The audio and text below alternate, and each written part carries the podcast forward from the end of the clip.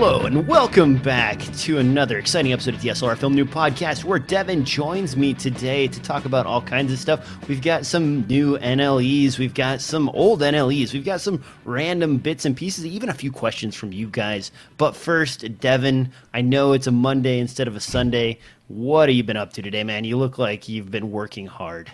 Uh, yeah, I haven't really had anything that resembles a day off yet. Um, uh, lots of lots of post work. I'm back into doing a lot of After Effects stuff, a lot of crazy stuff with graphics and music and all kinds of stuff. Right after this, I've got a meeting on the phone, which will probably take like an hour or two, and then I'll probably work late into the night and wake up early tomorrow.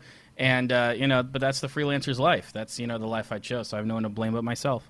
Oh, I do not. I mean, I do miss it a little bit because I miss having time where you know you just don't have anything lined up and you have a couple days off to do nothing to like but, play Fallout uh, Four. Yeah, I know exactly. But at the same time, I am really happy that my paychecks are consistent and I oh, yeah. go to work every single day. Even if some of that is boring meetings about production that's coming up, I don't care. Or I meetings like, about meetings. yeah, we're gonna have to have a meeting about this particular meeting. Uh, let's create a subcommittee to determine what color we should make that. Uh, uh, we'll work on that and get back it's to you. It's so true, and then and then you got to wait to, for people's uneducated opinions on how to cut, splice, or like somehow put something together. And I, somebody wrote an interesting piece of software, I think, where you put in like everyone's salaries and stuff like that, and you can determine how much a meeting costs to see how much money you're wasting. like you enter in everyone's salaries and how long the meeting is, and then it'll tell you how much that meeting costs. yeah, I occasionally, when my boss uh, drags me in to do something, I'll drop the uh, dollar amount a minute I make into yeah. his lap and say, "Hey, man, you want me to do this? Are you sure?" I could, you know, that's a that's a little pretty penny there. Or yep. you you step out of the bathroom and you're like, guess what that cost?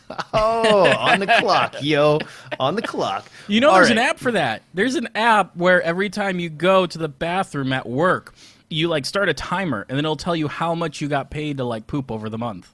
Never poop on your lunch break. Never poop on your lunch no, break. No, there's no reason to poop on your lunch break. Let's start the show. All right. Uh, with that in mind, I think it's time for the news. Time for the news. First up, uh, everybody has a Linux friend. I have a Linux friend. Devin is the Linux friend. Uh, we have lots of people in our lives. There are multiple editors, and my Linux friend, his name is actually Aaron, but he has been pushing on me for years to give Linux an actual full fledged try. And my excuse for never bothering with it is a you know i remember the days when 14 floppy disks later you would have uh, red hat installed on a computer which is awful and b I don't have Adobe CC. Adobe CC is my main editing program for pretty much everything. I work in it all day long, and I don't think I could go without it. I know people that use OS X as their editing source, but there are a few Linux based options, and he has pushed those on me. Cinelerra, De- uh, Devin knows a little bit about this. Tell me, first of all, what is this product? And I know it's free, but is it free in a good way, or free as in you're going to have to make some sacrifices?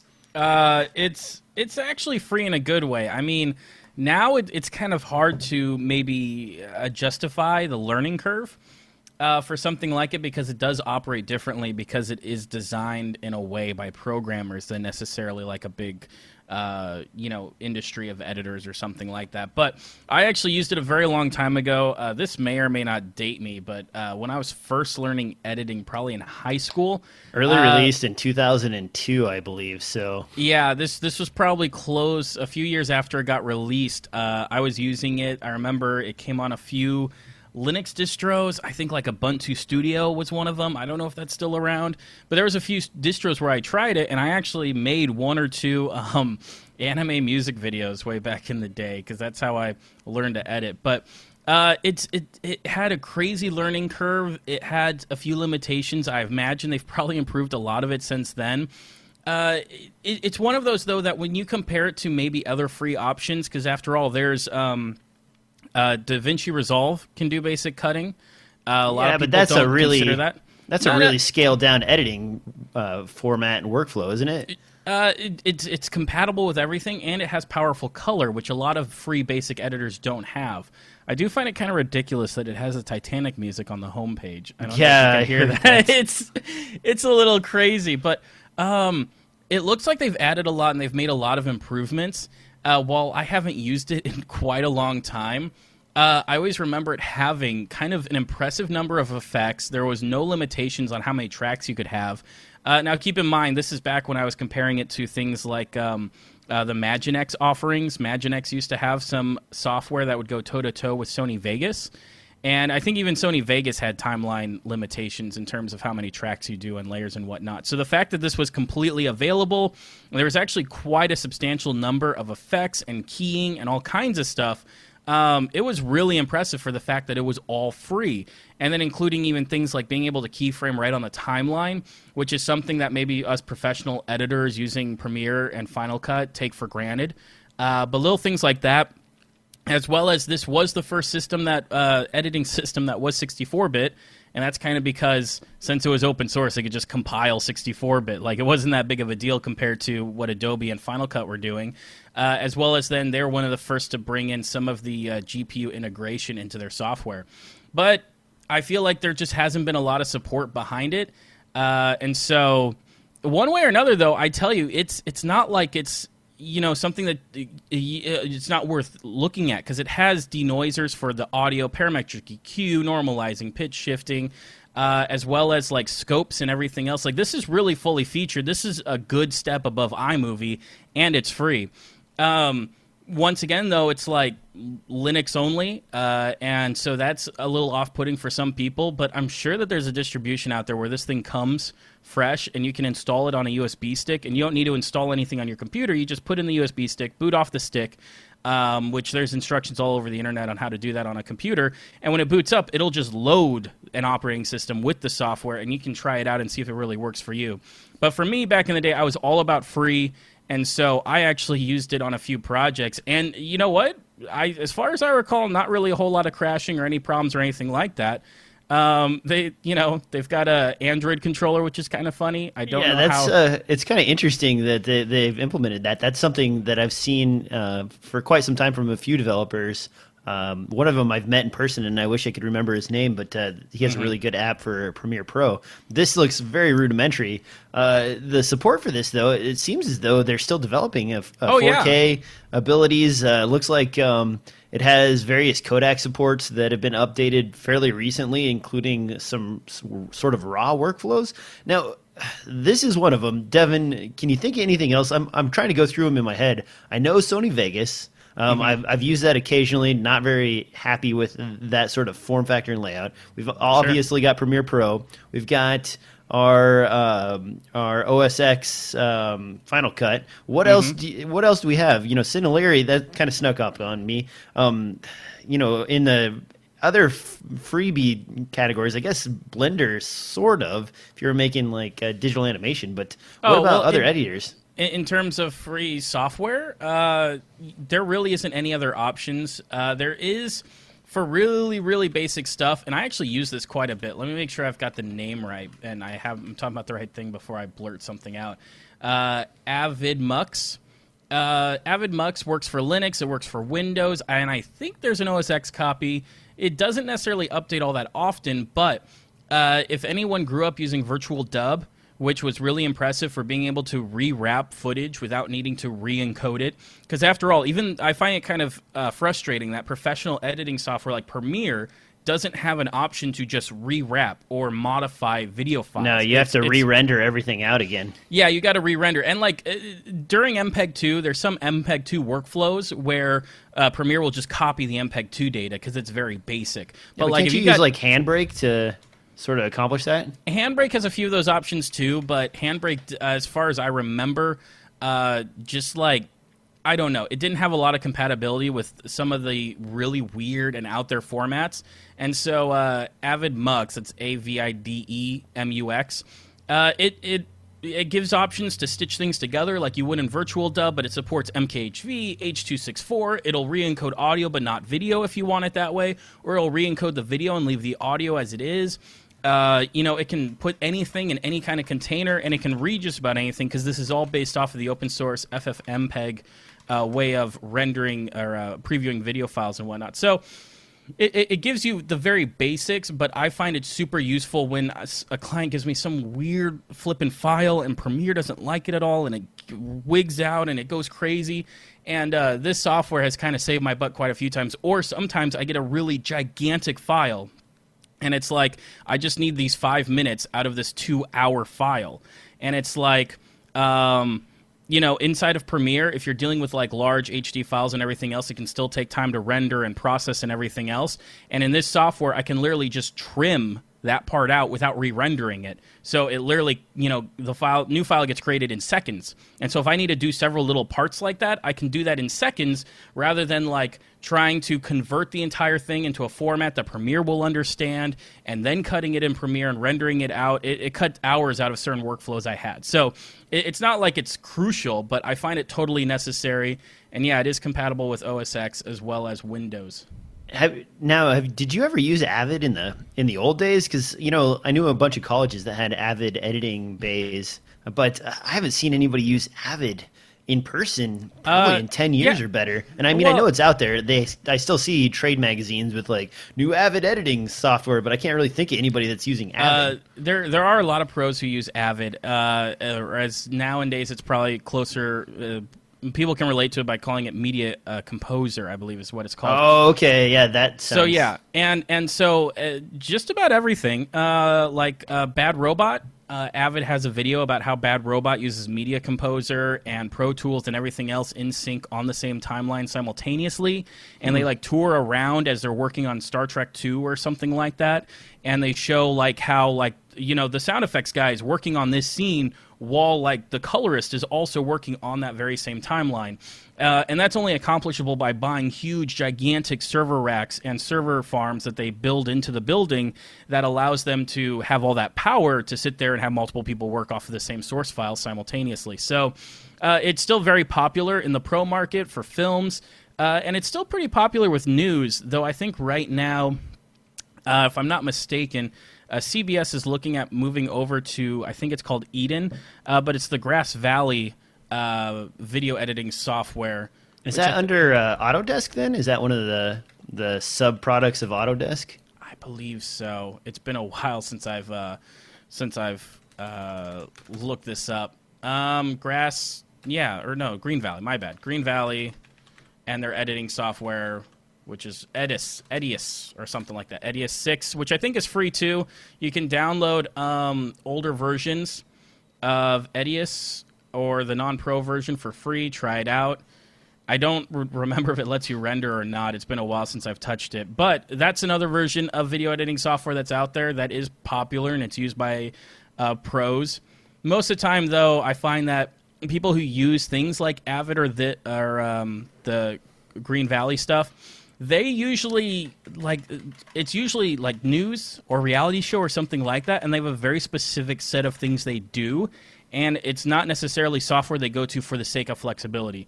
Uh, one thing that Avid has over any other video editing software is the fact that uh, they have a whole hardware line that goes with it. That's a lot true. Of, uh, and so when you combine like a Nitris engine, it's like you can have you know a two thousand dollar workstation or something like that, and you hook that up to this eight ten thousand dollar Nitris engine, which is like uh you know probably about this tall, super thick. It's like a four U rack if you know what rack stuff is, and uh, and that guy does everything in real time. So you can put multiple layers of color correction and effects and keying and green screening and everything else, and that Nitris engine will play in real time. Uh, so that for one thing, like if you're butt up against a broadcast, you could play back and edit in real time. Though that's kind of sketchy. Most wouldn't do that, but you could. Um, as well too. Then all your renders happen like in less than real time because you have this gigantic Nitris engine that's just built for pumping out footage. Disadvantage though is then like you need to conform to certain codecs. You can't sit here and throw anything at it like you do with Premiere and expect it to work all the time. So there's limitations with it, but that's why a lot of uh, studio houses, pros, and stuff like that will use something like.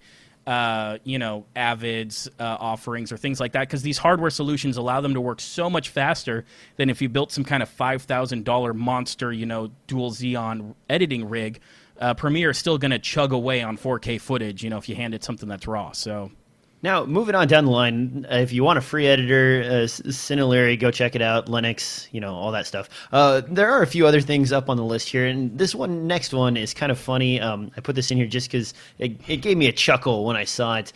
Uh, if you're not familiar with Manfrotto, they make a, a lot of decent tripods, mid-level, mid-range fluid heads, and so on. But they also sort of make uh, LED panels. Now, when I say that, sort of, it's because basically they contract with a light panel in order to create uh, new products that are branded with Manfrotto. These are the new releases from the Manfrotto uh, light panel collaboration, and we have the Spectra 2, which will run you about $220, the Micro Pro for $349, and the Chroma 2 for about $420. These don't look very spectacular, very plasticky, uh, nothing really exciting here, other than the fact that Manfrotto is basically late to the game in the LED category. Devin, do these excite you in the least? no, not really, because uh, like you said, it's light panels with a Manfrotto name on it, and Manfrotto as a name in terms of lighting doesn't offer me anything. Uh, you know, if if it's a, a, tripod that's interesting. Now, me personally, a lot of the lead designers from Manfrotto went off to go do, I think, Benro. Is Benro right? Is that a type that of tripod? That sounds correct. Benro does make tripods. Yes, yeah. So I, a lot of the some of the engineers and designers I've heard have gone over to Benro now. Um, and so I kind of look to them a lot as possible gear to buy if I'm willing to spend a little extra money and get something that's quality. Uh, so that's, uh, but when it comes to lighting, no, I don't look at Manfrotto for lighting, uh, though Litepanels do make good stuff. So I know, and that's probably why they have this joint venture. I'm sorry, joint ventures because Manfrotto probably wants to do more than just support gear, and they need a name that they can, you know, actually make money off of. So Litepanels make sense, but it's not bringing anything new. Uh, it's not like the specs are crazy. I feel like now that even some of the cheapest LED panels are able to get us up to 95 or more CRI. Um, there's there's less of a difference between the super high quality light panels and the uh, smaller ones, and some of that is in build quality, and some of it is in feature set. So in in this case, it's like it's like really like like what do you I don't, I don't know what their end game is. I don't know where they're headed with this. Maybe they plan on like starting to add more and like add features and stuff like that. But if a new light panel doesn't come out and it's not impressive in terms of battery life or output or feature set then most of the time it's not worth talking about because i really feel like led light panels in general is pretty saturated uh, with all the options out there. Now, the LED Fresnel uh, market, I think, is still very light, and there's still room for people to get into that market and make something that's interesting because there's only a few companies that are doing it and i think most of them aren't doing that good of a job of it while other ones are doing a very good job of it. But still i think there's room in that market. But in terms of hey here's a little five inch light to put on top of your camera i feel like that's really saturated at this point and there's not a whole lot that a, a company's going to bring that's new to it.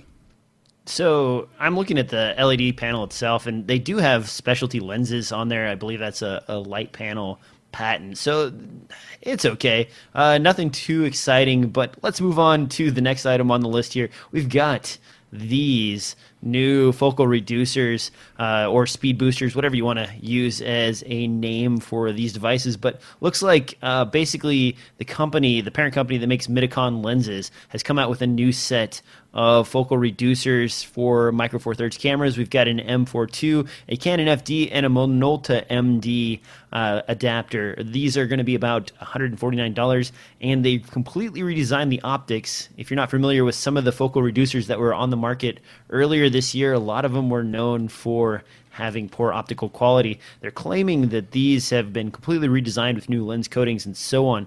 Do you think these will be a better value than last year's round of focal reducers for M4 thirds cameras? Uh, I, I, hope so. I really do because I'd really like to get. Uh, 149 is a really sexy price, by the way.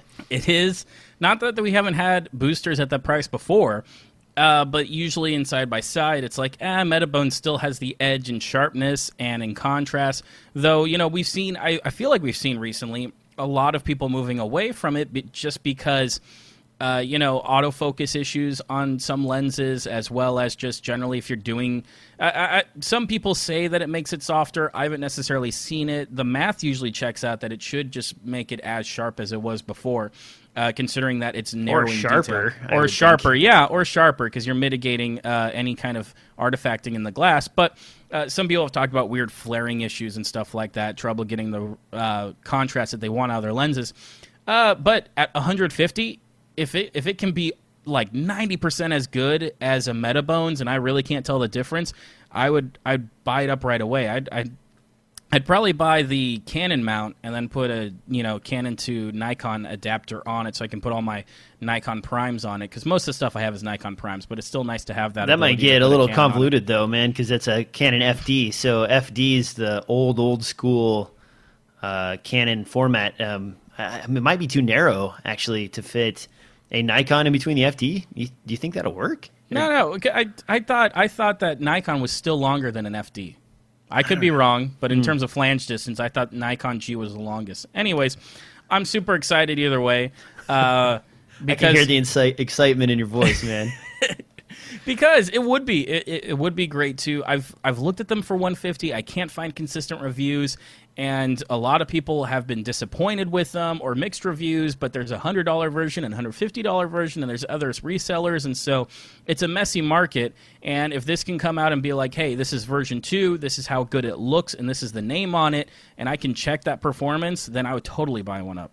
Mitakon has been doing some really good stuff with uh, very large aperture lenses. I believe they have a 50 0.95 full frame lens that is available for the Sony A7 line of cameras, which is it's pretty sexy. I've almost pulled the trigger on that a couple of times, uh, although you know manual focus at f 0.95 may be a little bit tough on a full frame body to to use on anything in particular. Uh, I, I, I couldn't justify it. But what I could justify for the Sony A7S is this 24 to 70 millimeter f4 lens. Now, this is actually the first native Sony A7S lens I have purchased and put into my collection, and I've been shooting on this camera for well over a year, maybe a year and a half now.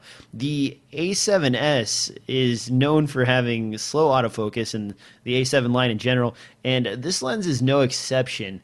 I've been shooting on this for the past couple of days, and I've got it right here in front of me on my A7S body.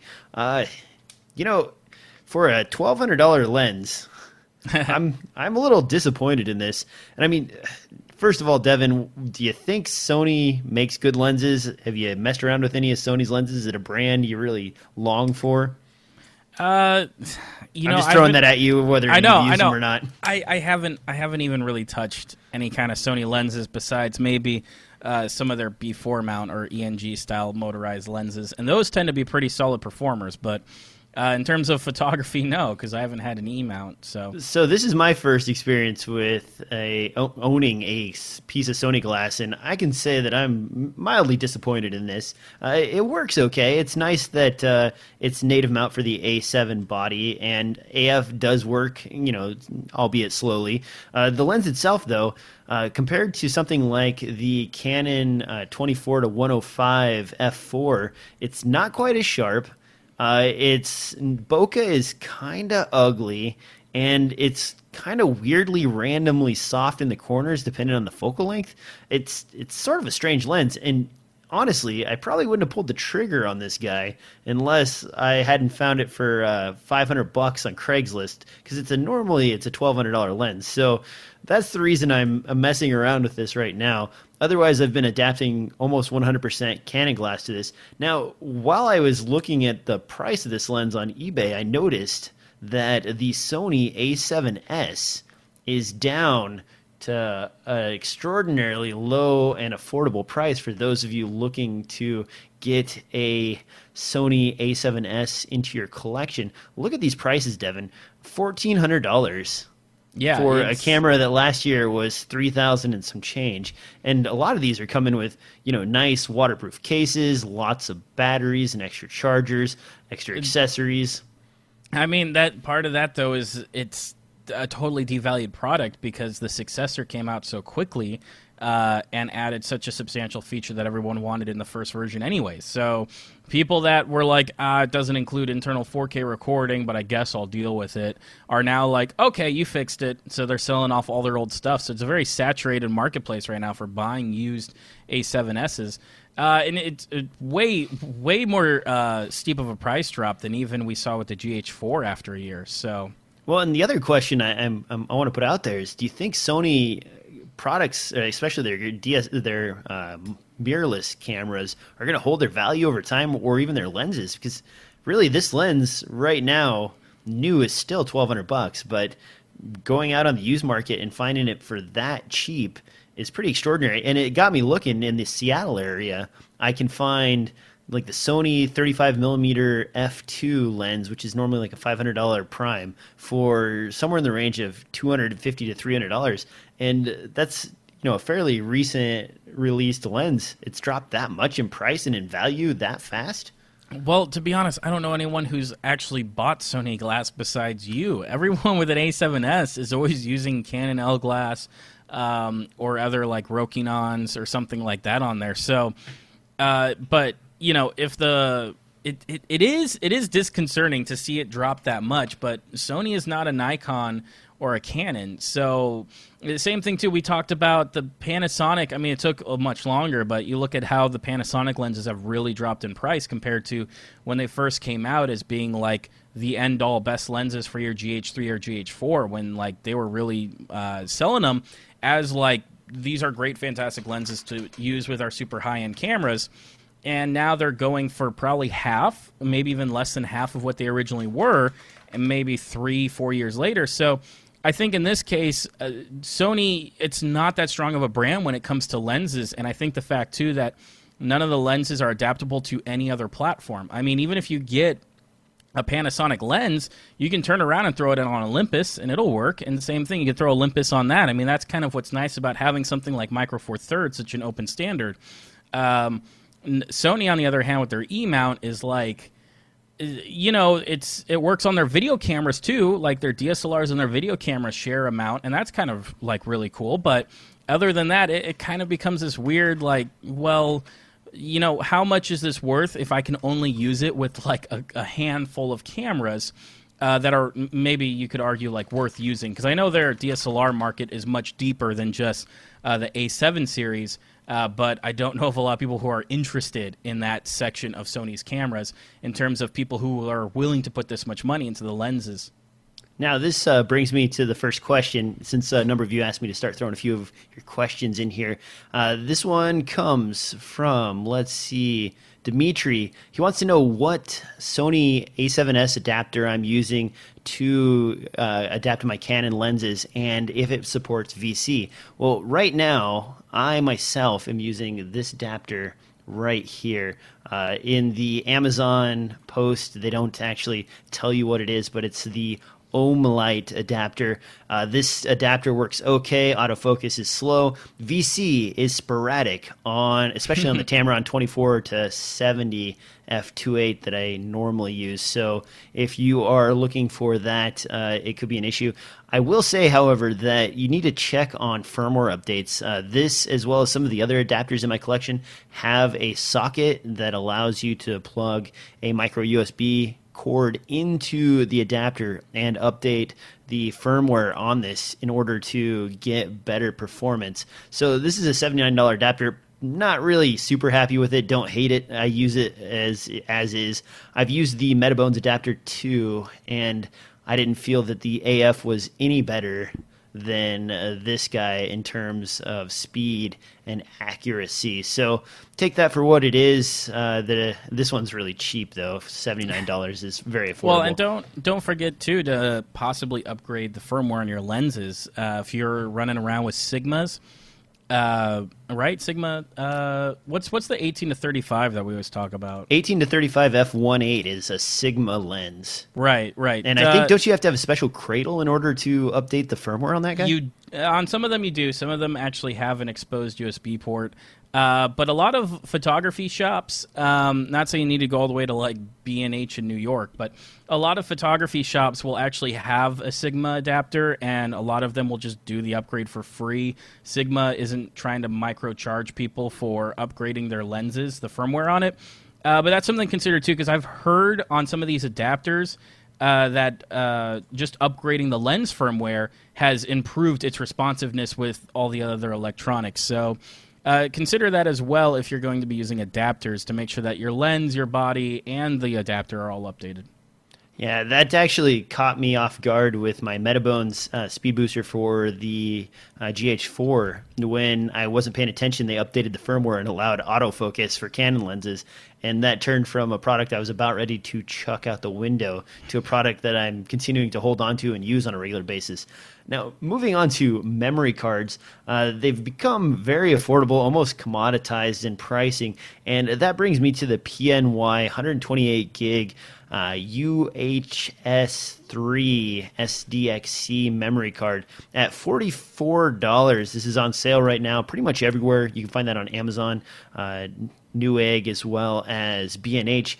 I kind of wanted to bring up the discussion. What memory cards are you using right now, Devin? Uh, myself, and I'll start with my selection. I've actually, even though I prefer CF cards as a tougher uh, memory source, I and a faster memory source. Well, sometimes. I mean, that, that's arguable depending on your application. But what I will say is I've kind of switched over to these Transcend 128 gig cards. I've got seven or eight of them now, and I've been cooking along with these and fairly happy with the performance.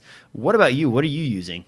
Uh, well, I actually it's it's strange. I actually have my SD cards here ordered by uh, Speed. Really? Uh, yeah. Uh, I did a speed test on all of them, and actually just on right speed.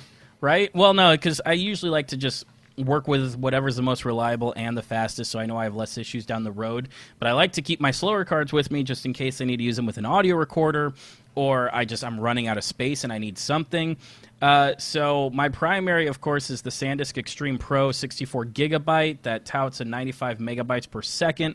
Uh, the only card that's compatible for shooting Blackmagic RAW, as well as the only card that I would ever consider, considering how many problems I've had with other SD cards, even doing ProRes uh, LQ, has the cameras has stopped recording on me. So, uh, and then followed by uh, Sony has got some 94 megabit cards that I am, uh, you know, that aren't terrible, that I'm a fan of, uh, you know, U3 kind of stuff. And that has, you know, like a write speed of maybe around 60 or 70 megabytes per second. And then I also have a PNY Elite Performance, the same kind we're talking about right here, that claims this one claims 60 megabits a second but this one actually had like 50 megabit write speed so that's why it's up there in the charts so i pretty much have just waited for whenever there's a sale uh, and I see pretty good bench numbers on what I'm recording to. Not that things like the GH3 or GH4 need crazy amounts of bitrate like something recording Pro- ProRes does, but it's something to keep in mind. I like the ability to have the speed in case down the road I want to get something like the Blackmagic Video Assist, which does ProRes to SD cards, because that's going to need fast SD cards, um, as well as, you know, other cameras down the line who are going to be recording 4K or RAW or something like that. So, for the most part, I'm really into spending way too much money on SanDisk Extremes, but I've gone, I've gone all the, the Lexar, man. the Lexar. but I've gone all the way out. This is probably the worst card I have. This is a, a Sony 40 megabits per second read speed uh, which I think its write speed maybe came out to 22 or 23, really abysmal. But the 64 gig card I think was maybe like 20 bucks. Uh, and it, as far as I can see, my GH3 videos 1080p records just fine to it. So for me, actually, I think that uh, you know it, it, depends on what camera you're using. You don't need the fastest and best out there, uh, but it is helpful to have a brand that you can actually trust. And SanDisk in the SD market is one of those you can. I wonder what's going to happen with SanDisk since they were bought out by Western Digital. Uh, I know I've had a couple of stinkers come from SanDisk, and I've actually, you know, Transcend used to be kind of a second tier down there with yeah. uh, ADATA and some of the other, P- well, PNYs. But yet problem, another. Yeah, but that also makes Transcend um, the market for counterfeits. Uh, this right here is a counterfeit Transcend, 128 gigabytes a second. Um, it does work though. It gives me 128 gigabytes a second. I use it for uh, like security cam footage because I think it maxes out at about 20 megabit read speed, and like 15 megabit write speed. So it's super slow, and it would take forever to fill 128. But for something like uh, my security camera, it records you know JPEGs anyway, so it doesn't matter. Uh, so, and same thing with SanDisk too. You'll find tons of counterfeits, and I've even heard of SanDisk. I think last time I went to their website, they were warning people about counterfeits on Amazon, even uh, because Amazon has trouble fighting them and shutting that down. So, Well, and SanDisk is actually kind of bad. Um, I contacted their customer service a couple of months ago because I got a memory card that looked a little iffy. And they're like, no, this is a counterfeit. You need to claim it as a counterfeit. So I claimed it as a counterfeit. And like two weeks later, I get an email back from them. They're like, uh, sorry, we weren't aware of that particular branch of our product line. We have so many different product lines. We were confused. And actually, that's not a counterfeit. It's a real thing. And, and that's actually, um, Oh there's gosh. reports of that happening with the 200 gig uh, micro SD card that I was talking about the other day. Yeah. I love that card, it, but if you call SanDisk, because I, I went to register it for my lifetime warranty, and Mm-hmm. uh, there was nowhere to register it. I'm like, well, this is weird. You know, like you couldn't pull it down in any of the drop menus. Well, like, okay, what's going on? So I call them. They're like, we don't make that card, sir. Uh, you're gonna have to report that. I'm like, "Wh- wh- what? You make this? And they're like, oh, well, we're gonna have to check on it. And they got back to me in a day, and they're like, yeah, we make it. Sorry, we just haven't updated our, you know, registration stuff. It, that kind of thing is going on, and then they're getting bought out. I mean. I wonder if people are starting to just check out as far as is, caring about their product line and everything else. No offense, SanDisk. I mean, still, I have a ton of your cards, so No, but I, it's it's partially understandable uh, with how if, if your entire branding and market is being slammed with counterfeits so fast that you really can't fight it, you reach a point where you just kind of have to accept it, and you just always start assuming that because uh, you, there's more counterfeits out there than there is genuines. So Have you run into any of those crazy? Uh, they modify the firmware on the SD card uh, so that it looks to your computer like it's a larger size than it really is. So they buy like really cheap eight gig cards. It registers as 128 gig, and every time you write eight gig, it just starts erasing that eight gig and writing over the top of it again. No, I haven't had one of those personally, but I have had a friend who got one of those uh, as an external drive. Uh, when we popped open the casing, it was a little uh, eight gig thumb drive, and uh, but it was uh, the you know the drive reported being a one terabyte drive, and they they threw in a few extra weights. They had like some washers hot glued to the bottom of the casing, so that it felt like you know it was actually an external drive. So I've I've been in contact with one of those. They're they they are crazy and it's uh but you know it's nothing unusual like uh for example i've got here on one of my led lights a um uh this is a sony np mount and this is one of the cheap $20 ones which it should cost more because this is the f970 960 which is supposed to be you know the extended battery life and everything else compared to most brands will sell this for 50 or more if you go with watson or wasabi and if you crack this open, because I have cracked one of these open, I don't have it in front of me. Uh, you know, it's only about two thirds full. Like, Oh, it's- really? yeah, it's it's not a full. They, they don't use the full size of it uh, because they aren't using the milliamp hours that are reported on it. Because they'll always be like, "Oh yeah, this is 6,800 milliamp hours," uh, which you're like, "Oh wow, that's more than the Sony's got." But then once you actually start using it, you're like, "Wow, this lasts half the time of a genuine Sony." Uh, which still, you know, the Sony ones I think cost like 120 or something like that for that same battery. So I still don't have the money to buy genuine Sonys. But for me, uh, Watson or the Wasabi ones do really well, and they pretty much meet the same performance as a Sony. Yeah, I believe uh, Torch LED, the bolts, uh, they sell uh, their own brand of batteries to go along with that, and you you can they guarantee that they're 100% of the milliamp hour rating that they are offering. It's I didn't I haven't actually seen any that uh, were filled with washers though. That's uh that's kind Yeah, of scary, man. that's- Be be aware, I guess. No, that's and, and if if you're like if if you're in that area of like Chinatown in any major city and you see the little photography shop and they've got like tons of SD cards and all kinds of stuff like that and like ridiculous prices and that are too good to be true, those are absolutely too good to be true. Uh, if your battery price is too good to be true, it's a sh- it's a crappy battery, and if your SD card is too good to be true, it won't hold all your data or be fast. So those are two things to consider. Those are things you just can't cheap out on. You can't find a good deal unless you're like on Amazon and you're you know, you see that the seller is SanDisk and you see a really good deal. Then you're like, "Oh, this is like $15 cheaper than, you know, full retail." Then you know it's a good deal. Or like uh, DJ found with the 200 gigabyte micro SD. That's a good deal. But if you go to like, "Oh, let me go on like Google Shopping or eBay and see if I can find a better deal," you'll just end up with heartbreak.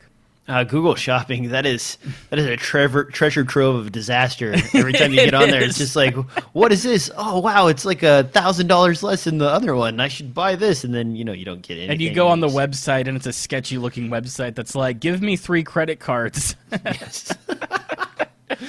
all right. Speaking of sketchy, uh, if you really want all of the SD space, this is a sketchy price. Uh, we're talking a dollar a gig, but that dollar a gig gets you 13 terabytes of SSD storage space. So if you're working with stuff like 4K or 8K raw footage, you can have all of the gigabytes for a dollar gig. That means about $13,000 uh, for that SSD. You're talking about, and I think they've actually got a uh, warning here. This is uh, the Fixstars. Uh, if you're interested in purchasing something this expensive, and I am not in the market for this, but I just kind of wanted to point it out as an interesting thing at which uh, the pricing has gotten to. I'm trying to find. They actually even had a little uh, disclaimer on here that mentions that it is not formatted to 13 terabytes. It's like 11 and some change based on you know standard recording. I can't find it anywhere in here. Devin, what do you think about 13 terabyte drives? I know I've listed a couple applications here, such as let's see, we've got 4K and 8K raw acquisition, CG and effects work in post, and basically massive amounts of really fast access storage for things like object storage and streaming content distribution. Uh, who's this for? Uh, Super rich people I, and I, I like guess no, businesses. it just uh, it doesn't. Man, it's the thing is, is that for that price, is that you could probably meet a lot of that speed. I mean, what what are we talking here? That this thing is um, uh, The dollar gig, average. so- Well, no, but it's got average speeds, right? We're talking like 500 up and down. in Yeah, 500 megs read and, read and write speeds. Uh, those are the sequentials, though. The if you dig into the data for this, the random and 4K writes and reads are kind of in the tank. So really, this is designed very specifically for just slamming a crap load of sequential reads and a sequential which writes to in it. video editing we do a lot of. We we take full advantage of sequential when we're doing video and audio work.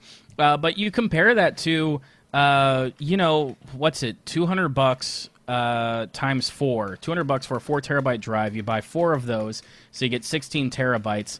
Uh, that comes out to eight hundred dollars, and you spend hundred dollars to put that inside of a little box that you connect to the back of your computer that provides you know some kind of uh, RAID eSATA or something like that, and you have a sixteen terabyte RAID uh, for you know less than a thousand. Here's where I'm concerned is that uh, I'm thinking about like if you were to get this, how are you going to back it up? No one ever con- like considers, hey, if I get this kind of storage thing, I need to figure out a way to back it up because it'll disappear, whether it's a RAID or not, or SSD, or it doesn't matter. It'll disappear on you at the worst possible time. That's how it always. Happens. Well, and if you think me. about the uh, read speeds from this, 525 megs per second read speeds, if you filled this to the brim, you're talking probably like seven days, maybe. I mean, I'm just doing Mm-hmm. like some rough in my head math, but seven, maybe eight days to read everything off of this 13 terabyte drive. That's Yeah. that's pretty substantial.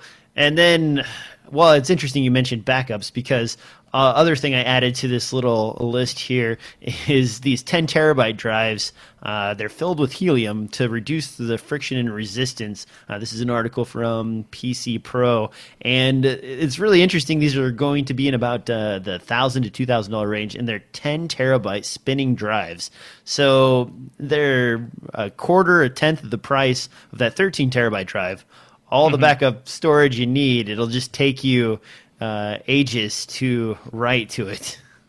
Well, and it's it's one of those that um, I guess see on the enterprise level that makes a lot of sense because where things like uh, racks in terms of servers and server farms are measured in things called U's, uh, which is how tall your whatever it is that you're putting into your Your rack. storage density goes up immensely if you have. and and so for some people like ma- giving them enough storage uh, if they need to upgrade their storage solution uh, sometimes adding more use as it's called uh, you know isn't going to be cost effective because of how much money it costs at some places to rent space and everything else so uh, I could see this being really useful. That's why Seagates is targeting enterprise. They're targeting people who have giant server farms and they've got lots of data and they need to swap out uh, lots of stuff at a time And I see the same thing for this SSD as a personal workstation.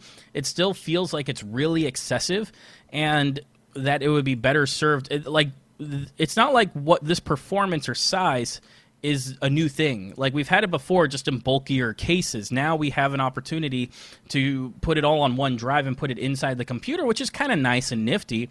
Uh, but I feel like for that price, I don't know. And then I feel like uh, whatever I have, I know I need to have a backup of it, and I'm not going to cloud backup 13 terabytes. It's just not possible. Even if you have Google Fiber, that's just not going to happen uh, within the year. So uh, it's it's one of those where you know it's it's going to fit a certain type of person and a certain type of workflow.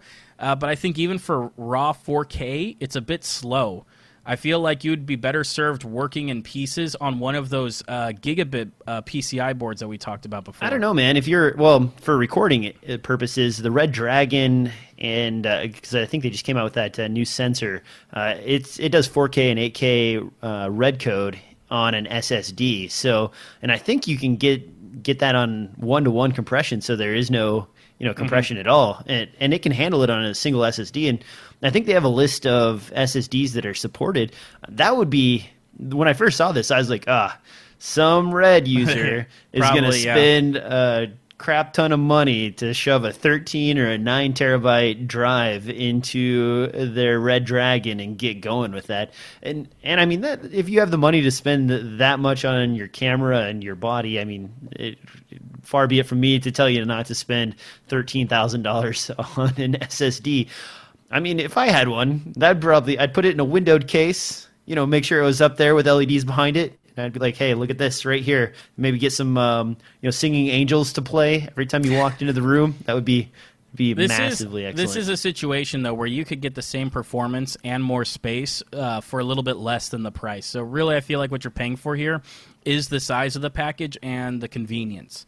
Because uh, obviously, messing around with uh, RAID cards and stuff like that isn't for people who, uh, you know, aren't familiar with computers and how storage works. One other thing I wanted to mention on those 10 terabyte drives, and actually, uh, Seagate isn't the only one making them. Uh, HTGS or HT, uh, whatever the the sub company of Hitachi is.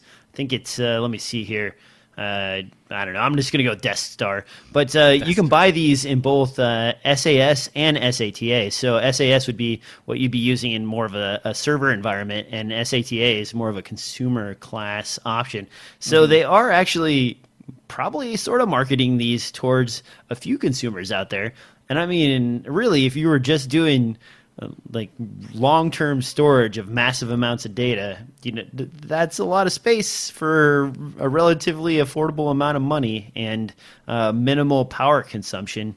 So huh. Well and and it, it depends on a few other factors too because raids are expensive especially if you start talking about raid 5s raid 6s things that actually take uh, a little bit of power and processing in order to figure out how all the drives are going to make sure that you don't lose anything.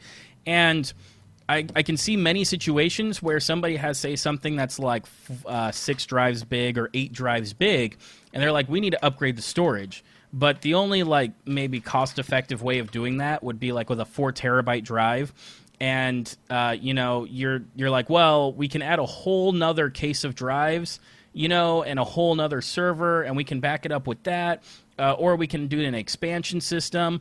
Uh, but in this case, they don't have to add anything. They can just pop in in the existing uh, infrastructure, 10 terabyte drives, and double up their capacity uh, while still not needing to buy more RAID cards, more controller systems, more boxes, or anything like that. So I, even though it seems pricey, I, I see it being really effective for people who are looking to upgrade storage in a current infrastructure without all the headache and overhead costs of supporting a bigger infrastructure. So that's kind of exciting. I'm looking right now at uh, six terabyte drives, and they're down to 246 bucks. It looks like for the Western Digital Reds. There's some more affordable even yet than that. So, man, it might actually be more economic to go with the six terabyte drives and just double them up over the uh, 10 terabyte well, drives. Like, but like I said, like for example, I've got a server that uses a Dell uh, i6 uh, PRC RAID card or something like that that runs a RAID 6,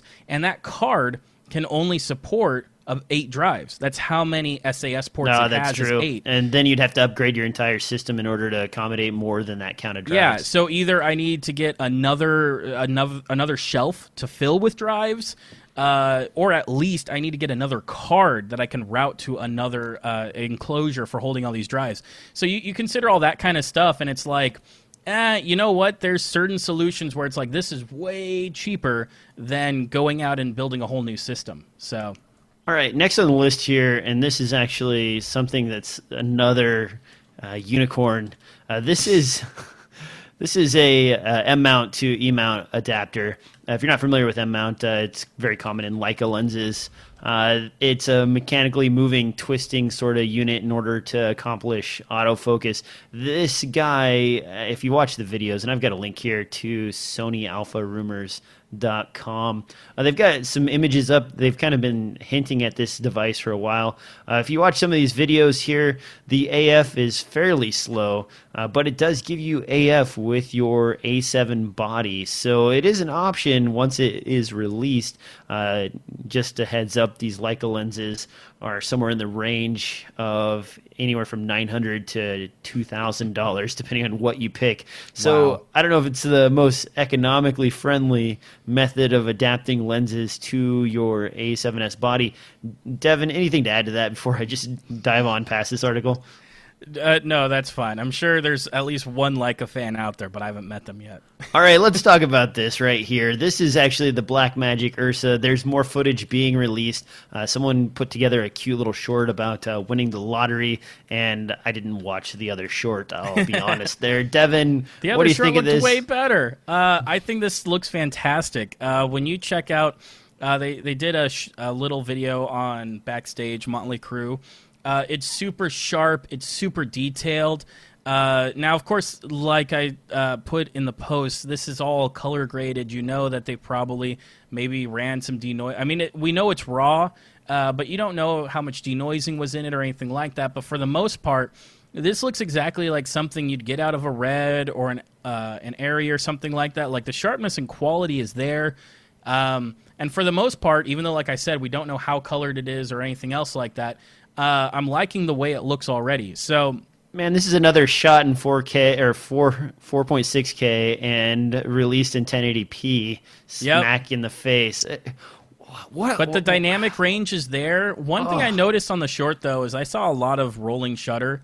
Um, maybe not a lot. I mean, you compare it back to like a 5D Mark II, that's a lot. But There was quite a bit of Uh, motion though in the uh, in that uh, little lady walking around and following her with the camera, and it wasn't going Yeah. jello cam too bad. No, it wasn't, but I could still kind of detect it, and I don't know if that's just you know lack of rigging, um, or if that's you know, yeah, it- it's hard to say without like really seeing how they're using the camera.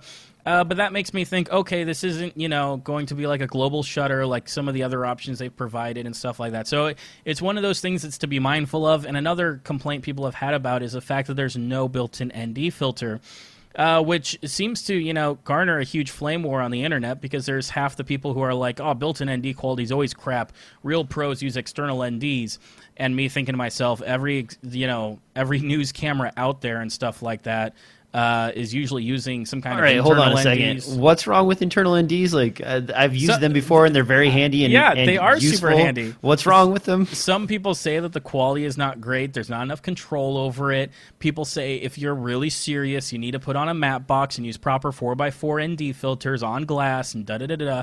And, and like th those are valid points. You know, if you're shooting some big million dollar feature uh, and you have all this support gear and equipment, but like part of the Ursa Mini is the fact that it's supposed to be mobile and easy to use, which lends itself towards workflows in documentary work, reality shows, um, news gathering, all that kind of stuff, which all of those can really benefit from an ND filter because they don't have control over their lighting uh, and they usually don't have time or the space to set up matte boxes and all that kind of stuff. So, uh, but it's interesting. I was reading some posts on, uh, you know, people flaming each other over no built-in ND because people feel like without a lack of built-in ND, it kind of prevents it from being the perfect camera. I wouldn't call it close to being the perfect camera until I actually see it and see what it can do. But uh, that is something to keep mindful if you are looking at an Ursa Mini. Is the fact that you won't have built-in ND. Uh, while though with that, you know, depending on um, uh, what kind of lenses you use and stuff like that. There might be some better options for you, but. Uh, I I think the footage looks sharp. Yeah, it's only in 1080p. The copy we're getting, we we still aren't getting raw files, which is a little frustrating. Nobody can just take a raw video of some dynamic range and show us, hey, this is how it performs. This is what the blacks look like out of the box. But uh, so far, all the stuff that has come out, I think, has looked really great, and I haven't really had any complaints about any of it. It would And- be really nice though to get some three to one compression raw footage. You know, maybe just a single clip dumped out on the internet that you could download in, in a several And- gig and package and like push take a look around. Yeah, you can push around in SpeedGrade or resolve and see what it does and how it plays with it and stuff like that. So, especially with uh, resolve, because you know resolve is hooked in with Blackmagic, it'd be great to see how their software works with their camera in terms of the LUTs and pulling out the colors and everything else. So. I- I'm still waiting for that day when you know we're actually going to see something more than just like a few promo videos from some. And of the I'm just waiting for that but- day for the camera to actually be released. Right? But don't? This is, I mean, this is like the what the second NAB that this thing has been This is this but is the Blackmagic Shuffle. Like soon, it's going to be soon. check out this thing. We're gonna leak some more product shots. You'll get it Yep. eventually. Uh-huh. We'll, we'll we'll give it to you know a dude in the UK, and he'll shoot a video with it, and then you can see how good it is. Oh, by the way, it'll be uh, released in 1080p, so you won't know for sure what you're looking at. It's interesting Yeah. camera. Like uh, if you're out there trying to figure out what to buy, um, you know, I always tell people buy the cameras that are available. Don't wait Yeah. for the camera because you're just going to waste your time waiting on and on until Instead somebody actually shooting. releases it. Yep, exactly. Now I'm going to go ahead and hit another question here. Uh, one of you guys uh, sent out a question, and uh, the YouTube name is kind of funny. It's a uh, Angel Cupcake. Um, I'm, uh, okay, I'm going to stop laughing there. Thank you, Angel Cupcake. Uh, your question was, what CFLs are you using in your softbox, and where do you get them? Uh, I have a number of softboxes out there and in the studio that I've used for years. They're just stationary lights. Obviously, with CFLs, you don't want to really move them around a ton. Uh, they're easy to break, and you know transporting can be an issue. But for stationary fixed lighting in both a photography and video environment, they work pretty good. Uh, but you got to be careful what you buy. Now, I'm looking here on Amazon, and oftentimes. I buy my lights from Amazon, and no reason particularly other than they're easy to get. But going through, you'll notice one thing in particular. You'll see a lot of Cowboy Studio and Lomo Studio, and both of those I kind of generally recommend shying away from.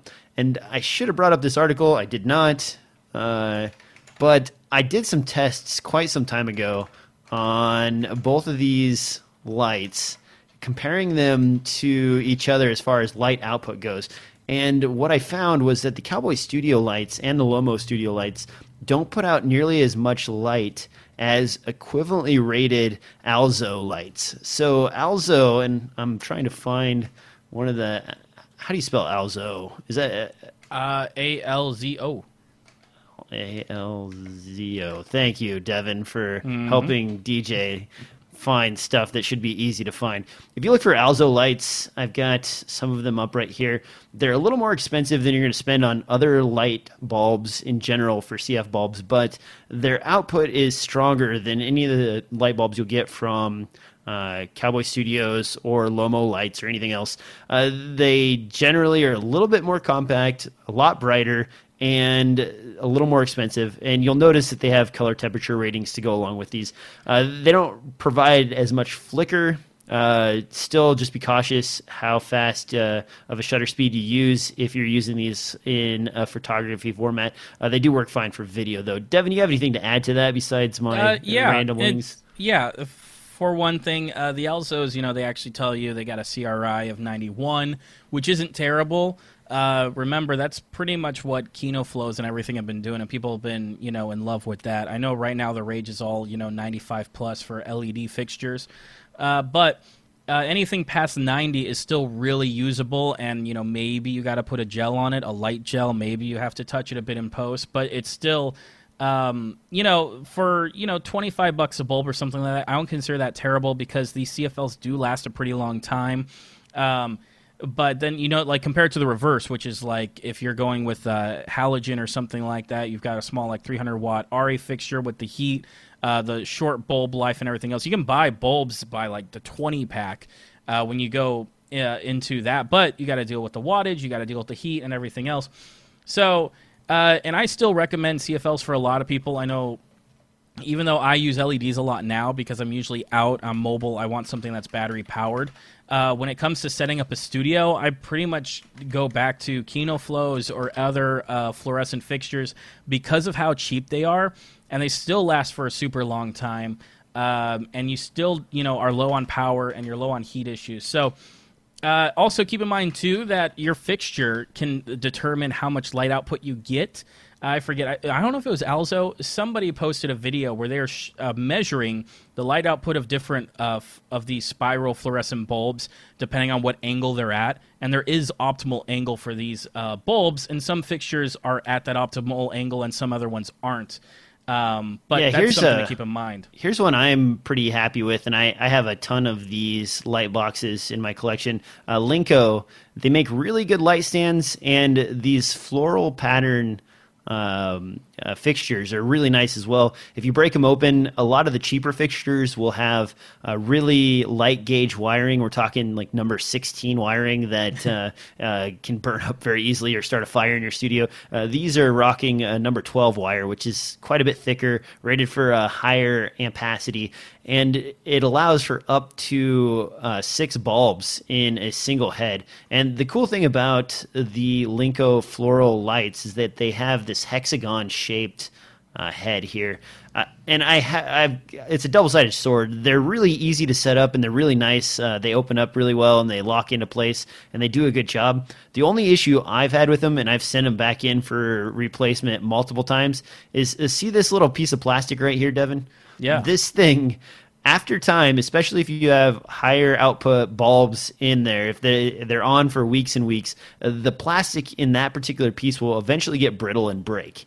And when it breaks, there's nothing you can do about it. You know, they're done. Mm-hmm. That's the main uh, opening that's what feature. holds it together. Yeah. Exactly. So once that's busted, you can maybe super glue it if you're lucky, or you know, drill a hole through it and permanently attach it.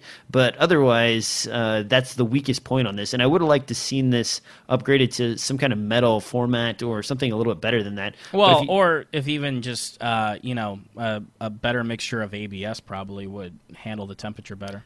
Yeah, and the problem is if you look at the design of this floral pattern here, the connection piece goes into this hole and then is tightened on with this little nut right here on the side. And all the heat for all of these is sort of concentrated right around this plastic port right here. And there isn't a ton of ventilation on that. So because of that, uh, this thing heats up, and this is made out of really good plastic, so it's nice and solid. And uh, the bases are all porcelain, so they absorb well. But uh, the plastic piece that hooks into this spot right here is a weak spot in their design. So that's my only complaint. Otherwise, really good lights. And if you look on eBay or Amazon, occasionally uh, Linco runs sales on their lighting kits, and that includes yeah. bulbs and everything. And they're you know they're a pretty good deal really nice lights plenty of light output and if you're looking to sort of up your game in the studio again even for photography as long as you're aware of your shutter speed uh, cfls aren't a bad investment absolutely all right, uh, let's see what else do we have in here, Devin. Before we get out of here, I've got. Uh, do you even care about the uh, Panasonic CM10 uh, no. camera in a phone? No. All right, I just, I'm gonna. I, I wish that Samsung would do something like this because I doubt that this phone is going to be any good. They're announcing a new one tomorrow, uh, which I don't know if they'll make huge improvements, but I want a phone with software that works and processors that are fast and things I don't have to wait around on. And I don't mind my phone being a little bit bulkier uh, if you can, you know, put a bigger lens in it and uh, better battery life. And I know I may be, you know, one of the few that is actually okay with having a thicker phone, but to me, these are all still really skinny phones. And to, to have like really good point and shoot quality, uh, you know, because that's basically what I use my phone for now. So it would be great to have that maybe in a different market because I don't know. I look at Lumix and I'm like, uh, any phone that you make, unless you're partnering with somebody, is probably not going to be that great, and it's probably not going to be supported or updated as their last version really didn't have any updates. I think past 4.4. Yeah, So- I think you had to go to the rooted market in order to get anything. Um, the CM, if you're not familiar with this particular camera and phone, we were going to talk about it. Now we're talking about it. Uh, the Yeah. CM1 was the original. It was the first one to basically add a super zoom lens to the smartphone itself with some specialty Panasonic app to run over the top of Android in order to give you like sort of standard photography tools to take pictures. It supported uh, raw DNG files and 4K recording. The new one is going to be similar. I think they've upgraded the optics. Uh, they're they're upgrading the Android build on this. Uh, I think to five. 5.1 as opposed to what was this was this 4.4 I think it was four four, yeah. Four four, yeah. So uh, it's kind of cool. And the old one, the CM one, did get a price drop. It went from thousand dollars down to four hundred and ninety nine dollars. So if you're into that, the issue I actually have, I might have even bought one if uh, they had support for I don't know Verizon because guess what? In the United States, Verizon is everywhere. I am Yeah. not getting on to Boost Mobile or AT and T or one of the other subpar carriers when I have Verizon for life. And don't get me wrong, I think Verizon's a horrible corporation that does awful stuff all the time. But this guy right here is an unlimited data guy who uses upwards of 90 to 100 gigs a month, depending on where I'm at, because I just tether the crap out of stuff all the time. And, And, I and don't know where to Verizon. Verizon is fast, and their 4G is everywhere. It's still the most impressive 4G network to date. Are you, some of the places I end up having to work, you know, I need to get a file or, or something off of the network, and I plug into the local LAN there and, and get online, and I'm getting maybe like seven megs down, six megs down at best, and I plug my phone into my laptop, turn it on, and I'm getting 16 to 20 down, and that is ridiculous. That is Uh, ridiculous. plus the upload speeds and a lot of these remote locations that I end up working, I get you know maybe a, a meg, two meg up. On my cell phone, I'm getting five to seven megs up. It is ridiculous how much up bandwidth you get out of a cell phone. I don't know. I mean, I guess I do know why that is, but it's just really nice to be able to use a cell phone for uploads to speed things up if you are on a very slow network. Now, one last question here I'm going to throw in before we get out of here. One last question. Yeah, this one's for you, right. Devin. Okay, uh, that's for me. Let me see. Where was it? Uh, thinking of buying a set of Cine Primes to get better glass on my BMPCC. Uh, would you go with Cine Primes or Cine Zooms, and what would you recommend? This is from Kyle. Oh my goodness. Um, you know what? You can't you can't get wide enough. Uh, with that 3x crop, you're gonna have trouble. uh, As weird as it sounds, shooting indoors, just because. What about those Veydra lenses? The uh, didn't they have like a 12 or an 8 millimeter Yeah, and what at like f 2.2? No, I thought it was like uh, higher than that, like f4. Maybe I'm Uh, wrong. yeah, I think you're right. It is f4 on their widest. Uh, so uh, the the Rokinon has a couple of really fast lenses, and I've seen a lot of people use them. Uh, I think they've got an eight millimeter that is below three point five. Not totally sure on that. Don't quote me, but. Uh, I would just go with the standard primes because they're going to be faster. I'm not sure you're going to find a zoom that's super wide. Actually, uh, if you were interested in buying a zoom, I would consider the one that DJ's got, which is a 7 to 12 millimeter f 2.8. Am I oh, right? Oh, the From Olympus, 7 to 14 millimeter 7 to f2.8? 14. Yeah, Yeah. that is sexy, but it's very spendy. Uh, it is it is very spendy, but It's like eleven hundred dollars, I think. uh, like in most cases, you're never going to go past 50 millimeters because your 50 millimeters is a 150 on that lens. Uh, it's super zoomed in. Um, matter of fact, you know that'd be a great thing for what we were talking about before, trying to turn a camera into a telescope with a bunch of 2x adapters. The Blackmagic 3x crop would work great for that. But um, it's there's two ways to go about it. I see is that man, that thing's big. Yeah. Uh, so for the video viewers, here's the Olympus uh, seven to fourteen, and here's the Panasonic seven to fourteen, and you can just see how massive The Olympus weighing in at you know two pounds. Yeah, and this is Uh, not just me awkwardly holding them. They this thing is literally twice the size. But the Olympus also has a great focus ring. That 7 to 14 means you're going to have, you know, a 21 to, um, you know, 40 ish or whatever. I can't do that math. Um, and 21 is going to be wide enough that you can use it indoors for the most part. Um, and it's going to give you some flexibility and some range. Otherwise, um, the fact that it doesn't do low light either, uh, you really don't want to get anything that's at, above 2.8 if you can if if you can. I mean, like if if you're like this is your first camera and you don't have any lenses and you don't have money, you can go out and get C mount lenses like crazy. You can get a 25, a 50 millimeter that are all f 1.8 for like 20 bucks, 30 bucks. That How's are the uh, vignetting though on those C mounts? Is, does it cover enough of the sensor to, to yeah fully take care of it? Because it's it's built for 16 millimeter. There's 16 millimeter lenses on a 16 millimeter camera. It's when you put them on a GH3 uh, that you start to get vignetting, a GH3 or GH4, because that 2x crop isn't enough. But with the 3x crop on most of them, uh, you can see reviews where people have used them.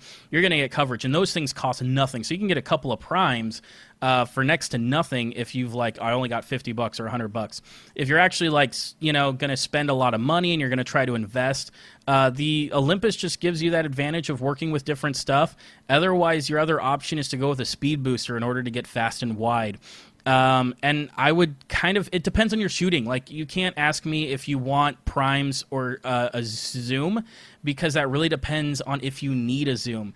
If you're going to be making short films with your friends and stuff like that, the primes are cheaper, they're nice and sharp, and they tend to be a bit faster than any zoom you're going to find. So go with the primes. You can get Rokinons. Heck, get you know a Nikon or Canon Rokinon. Get a speed booster for 150 bucks, and uh, you know throw it onto the Blackmagic, and that way you'll get it a little wider and a little faster. Um, but if you're like, oh, I'm gonna be kind of like shooting events and stuff like that, I, you know, I'm gonna be, uh, you know, moving around a lot and needing to get lots of different angles on the fly, then you need a zoom. So it really depends on your shooting situation, not ne- and partially the kind of look you want, not necessarily like which is better. It depends on what you're shooting. So those are the two options. It's like you can either spend a thousand on a zoom that kind of gets you a lot of range when you consider the 3x crop, is you kind of get wide to standard on a 2.8, which is really nice with a good focus ring and everything else, or you can go uh, the Rokinon route with adapters, and you can get an eight millimeter on there, uh, as well as they've got a. I think they've got like a 14. They've got a you know a 12 or something like that. There's a few in there that are pretty affordable. You know, they're maybe 350, 400, around that price range. Um, and I would recommend getting those in a Nikon mount or a Canon mount. Uh, and then using some $15 passive adapter to put it onto your Blackmagic or spend the money to get a speed booster and then that way they're even faster and even wider because with that speed booster you're going to kind of take each lens and get two focal lengths out of it as well as two speeds. So it it kind of gives you more options to play around with. But once again if you're kind of running around a lot shooting a lot of crazy stuff doing documentary work or something like that you're going to want the zoom. If you want um, uh, you know, if, if you're going to be making f- short films and stuff like that, then go with the primes because they're going to be cheaper. You're probably going to like the way they look better, and that shallow depth of field you're going to is going to be more important to you than the convenience of having a zoom. So depends on your workflow, but I think those are the kind of the two options you'll want to look at with something you know that small of a sensor size. Now I got a question for you, Devin, and this is kind of off topic. Not really. A little bit. Yes. Okay. Okay. Yeah. Let me shoot. This is hot or not. The new Kodak film camera. Hot or not? No, You don't think it's, that's hot? it's just. I, I, I don't I don't think it's worth it. The eight millimeter film with the audio and everything. Um, it, I don't know. I don't want to say it's gimmicky because yeah, I love film and everything else, but I think really that it's just too costly. Like uh, fifty bucks for a couple of minutes of uh, footage. Uh, not that that's like unreasonable. Everyone needs to understand that's a good price for uh, how much it costs to develop. Uh, but and then them sending you 4K files, which I think is a little bit outrageous because I doubt you're really is it going to be 4K uh, renders from uh, 8 millimeter film? that's that's what they made it sound like. Like it's. I don't think that that Is there may enough have been confirmed. resolution in 8 There millimeter? not You you would be fine with 1080. You'd probably be fine with 720. I doubt you could really see the difference between 720 and 1080, considering how large the grain size would be on an 8 millimeter. But still, um, I don't see where it's going to be incredibly useful. I don't. It, it doesn't fit into professional productions at all. It's not built that way. You can tell by the way, like the microphone's just a 3.5 millimeter jack and everything else. This isn't like a digital Bolex where they're like, we're kind of making this for you know hobbyists as well as making this for you know professionals possibly. This 8 And millimeter thing yeah this 8 millimeter thing is purely for hobbyists. And if you've never shot on film before and you kind of want to hold in your hand and just go through that experience it's a very low buy-in. What i really see it being useful for is um, uh, like high schools uh, f- uh, smaller film programs, you know, that don't have money to get a lot of equipment. This is a very cheap camera, and then you know, students, uh, students' parents really can buy you know the cartridges to make this work, and then they can edit it, and they've got a copy of the film, and they can you know talk about how cool film is and everything else. Uh, but it's one of those where while so many people have complained about you know film and 70 millimeter and everything else and how it's so dang important uh, to me, it's never been a make or break on a story. Uh, I, have I've seen really well told stories on digital uh, that move me, that make me think, uh, that are just fantastic stories, and I don't think them being on film would have made them any better. Uh, it, it's one of those small minutia things that like DPs are really into, and maybe on some level it affects us, but uh, cons- and, and, understand too, I'm coming from someplace younger. I'm sure if I was, uh, you know, 50 years old, I'd have a completely different argument for this. Uh, but considering that, you know, I'm in my 20s, uh, most of the stuff I grew up on is uh, digital. Uh, though you know my favorite like movie of all time is Top Gun. Look at the film grain in that thing; it looks like it was shot on 16 millimeter. Jeez, but uh, you know, I, I don't think that, you know, if all my old favorites and I, I watch Chinatown and stuff like that, if that was shot on digital, it still would be a fantastic story and it would still be something I'd watch again and again. Other people have a different opinion about this, but for me, it's not it's it's great to have and I, I wouldn't want to take it from anybody, but it's not something that I think is crucial for storytelling. I think there's so many more elements and so much more things that are crucial for that film look and storytelling and making people think or feel and uh, getting them involved with your story. And I just feel like just throwing it on film doesn't do anything in terms of bringing your audience into your story. Now, I do have one thing, and this is an interesting point that I'll credit one of my coworkers with bringing up. We were discussing the Kodak camera after I did the show with Mitch, and I was asking him, like, well, what do you think about it? And you know, the first thing he said is, he asked me, like, what's your regular uh, shooting ratio? I said, I don't know, like seven or 10 to one, probably. Yeah. And, you know, sometimes worse if I'm just like, I want every shot ever because I got time for it. He's like, exactly. He's like, now think about if you're shooting on film, what would your ratio be? Like maybe like two to one or three to one at the worst because you don't have much film to deal with. And I was thinking about that. I'm like, you know what? This would be really good to force, like, especially in a, a learning media environment, like uh, in high school or even early college uh, film courses. If you actually had to deal with raw film and like three minutes worth of footage at a time and waiting for turnaround, you would really start to think about every single shot and make sure that it was set up completely perfectly before you filmed it and that you had your actors run through their lines a bunch of times, did everything correctly in order to get it perfect each time. I was just looking at one of my edits uh, this week, and after he told me that, I'm like, wait a minute, I wonder how many of these takes I did before I actually kept one of these. And it was 15. 15 freaking shots yeah. of the exact same thing before I got a take that I liked. And you know what? I didn't even I didn't think twice about it because media is disposable and the number of takes are disposable. And I mean, I've mentioned before on the show I always go to the last take in a scene and look at that because I, I, generally that's the one I liked when I was shooting it, so that's the one I'm going to edit with. And I don't even think about how much wasted footage I shoot because it's incidental; it doesn't matter. But with film, thinking about every shot and really focusing on every shot, I think that could actually help uh, new filmmakers get better faster simply because they really have to put forth all the effort in order to get it to look good with the most minimum amount of footage possible. And yeah. Devin, do you think I'm crazy or No, no, no. I think that's absolutely an excellent point. And that's kind of why I was targeting it towards film schools uh, because – uh, it, it is a very low price and a very low buy-in to get people interested in film and to really think critically about it. And you're absolutely right. Uh, there was some kind of um, inspiring, uh, I want to say, I don't know, director, producer, something like that, who you know travels the country giving speeches about filmmaking or something like that.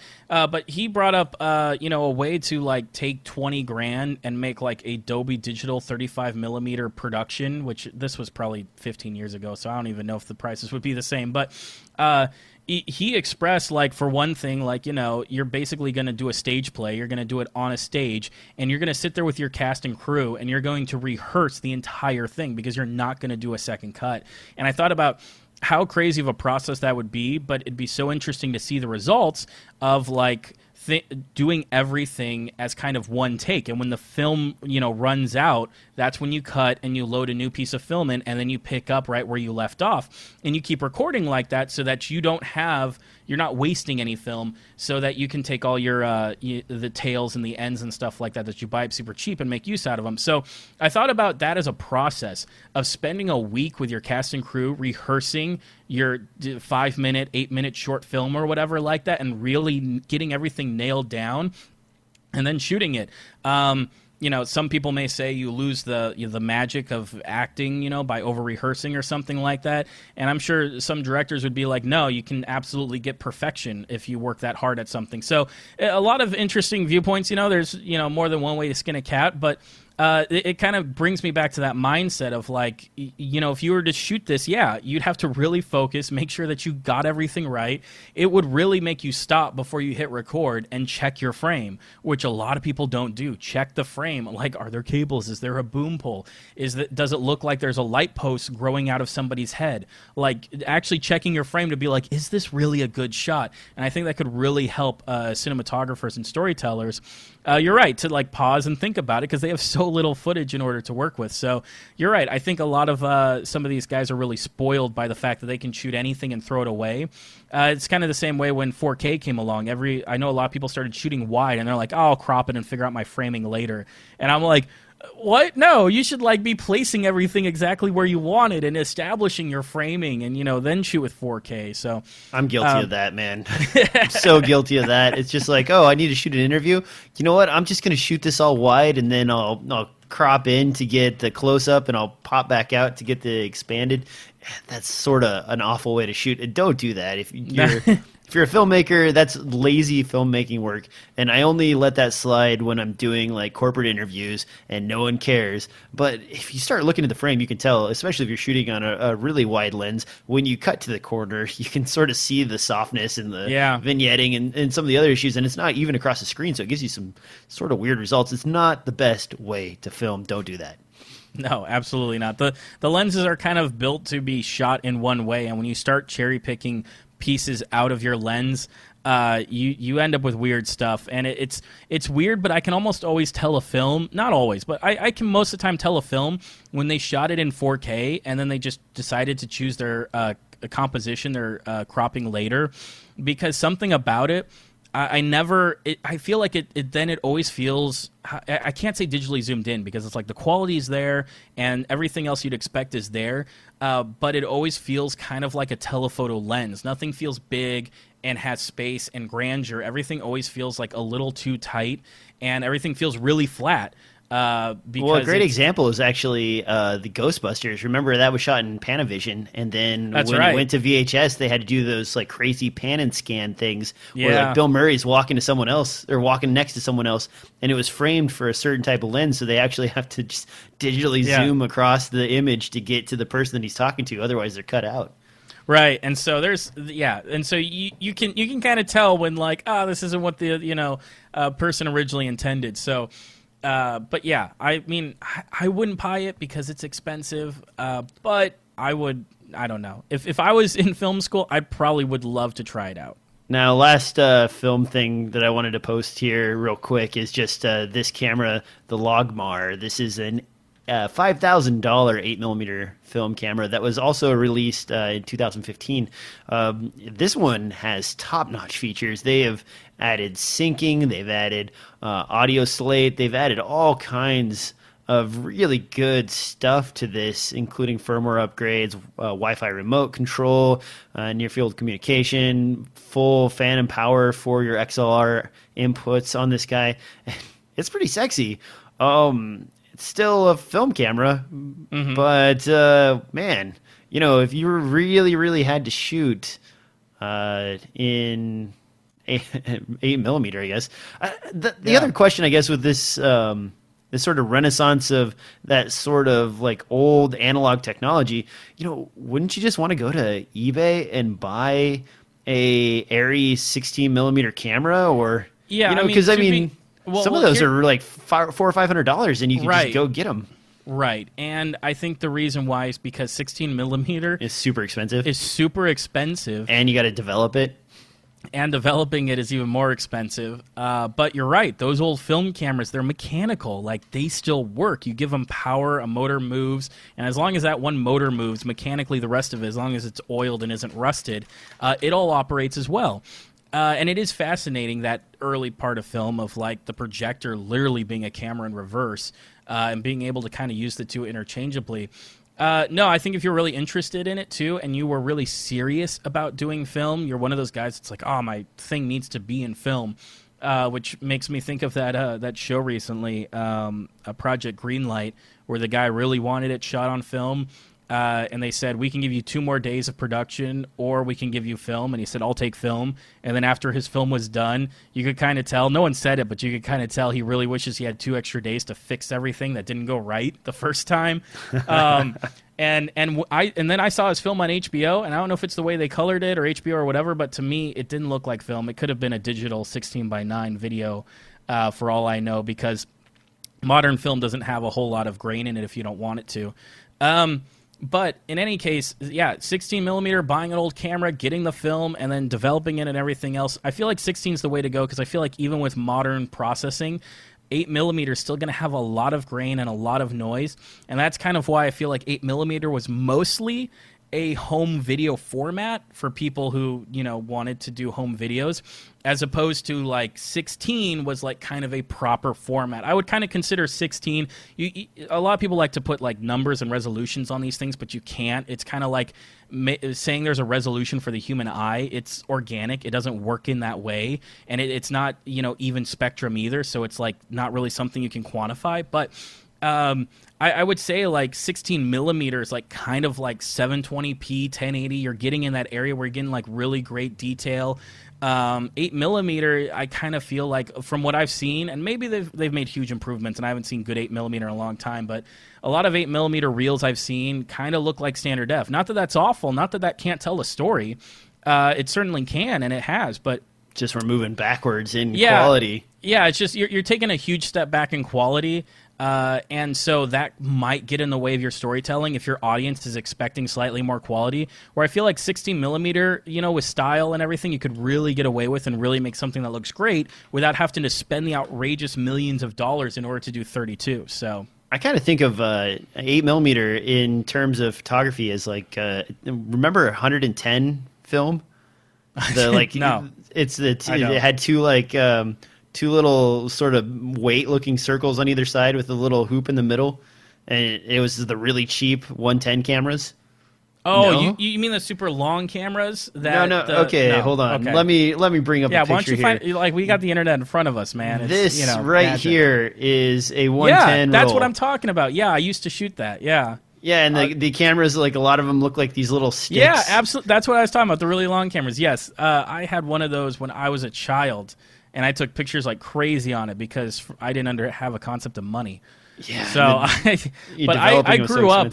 I grew up actually using those to like take pictures of my Lego creations and stuff like that because I was a lonely kid.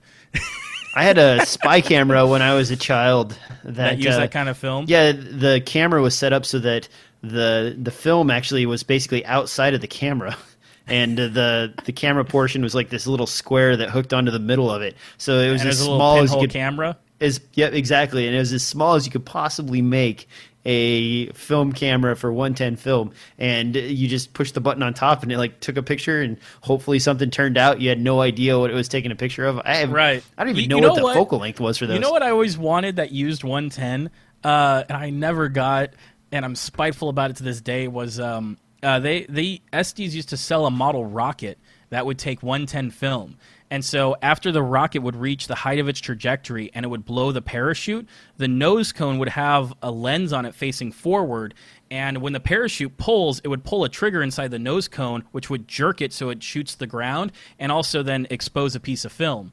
And so I always wanted one of those because I, I, just love the idea of launching something way high into the sky and then having it take a picture. I mean, now we got drones; it's ridiculous with the you know toys kids have now. But um, that to me, that was like, oh, I wanted that so bad. And I remember too that uh, I really wanted to make a model aircraft that had a small point and shoot Kodak point and shoot. You'd put inside the body body, and then with a trigger you would remotely click uh, the shutter on the uh, the point and shoot camera, and then you know take it in and develop it. But I never got any of those toys. Uh, you know, I just had to uh, work with my um, what what's it called, Cinelerra uh, editing software, and, and uh, you know watch my cartoons. So Here's that spy camera I was talking about. This one has a little puppy. oh, on it. dude, that's funny. It's got a They're keychain adorable. yeah, keychain and everything.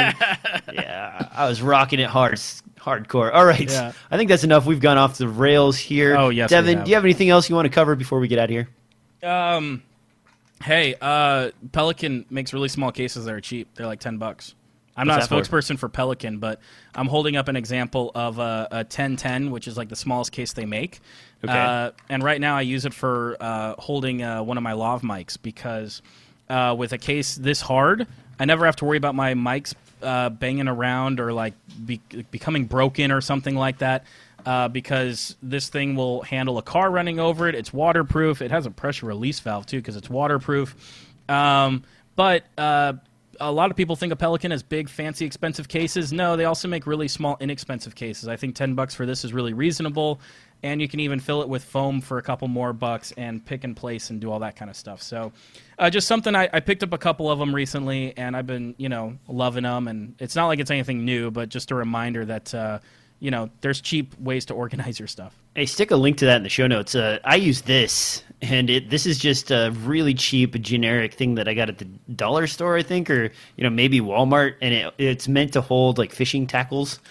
you know, so Right, yeah. it's not really that great. It's got like some compartments and whatnot, and you're supposed to put like lures and whatever in there. And instead, uh, I've shoved my lav mics in there and keep my foams on the other side. It works okay. Um, actually, your solution is much more elegant than mine, so Well, I- be following you down I, that road. I tell you what, because um, uh, because I, I used to do soft cases for a while uh, for a lot of lavs and stuff like that, and uh, what I decided on was like, hey, um, it's so much easier. Uh, just generally speaking, it's so much easier to um, uh, have a hard case because uh, when I put stuff in it, I, I, don't know. I can open up a hard case and it holds everything. It doesn't flop open, or it's not like a zipper pouch where it's kind of buried and I have to find stuff. It's just one of those things that with the snap open and snap shut, I find it to be really easy for me to pull out of my bag, snap it open, arrange whatever I need to inside of it, pull it out, put it on somebody, snap it close.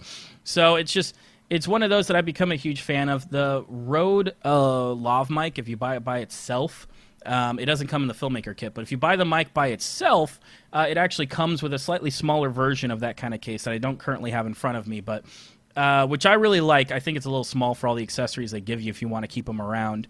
Uh, but it comes with one of those, and I think it's a great way of keeping lavs safe. Oh, man, I sorry, I got lost looking at the uh, the spy cameras for one ten. all right, on that note, guys, uh, Devin, where can people find you?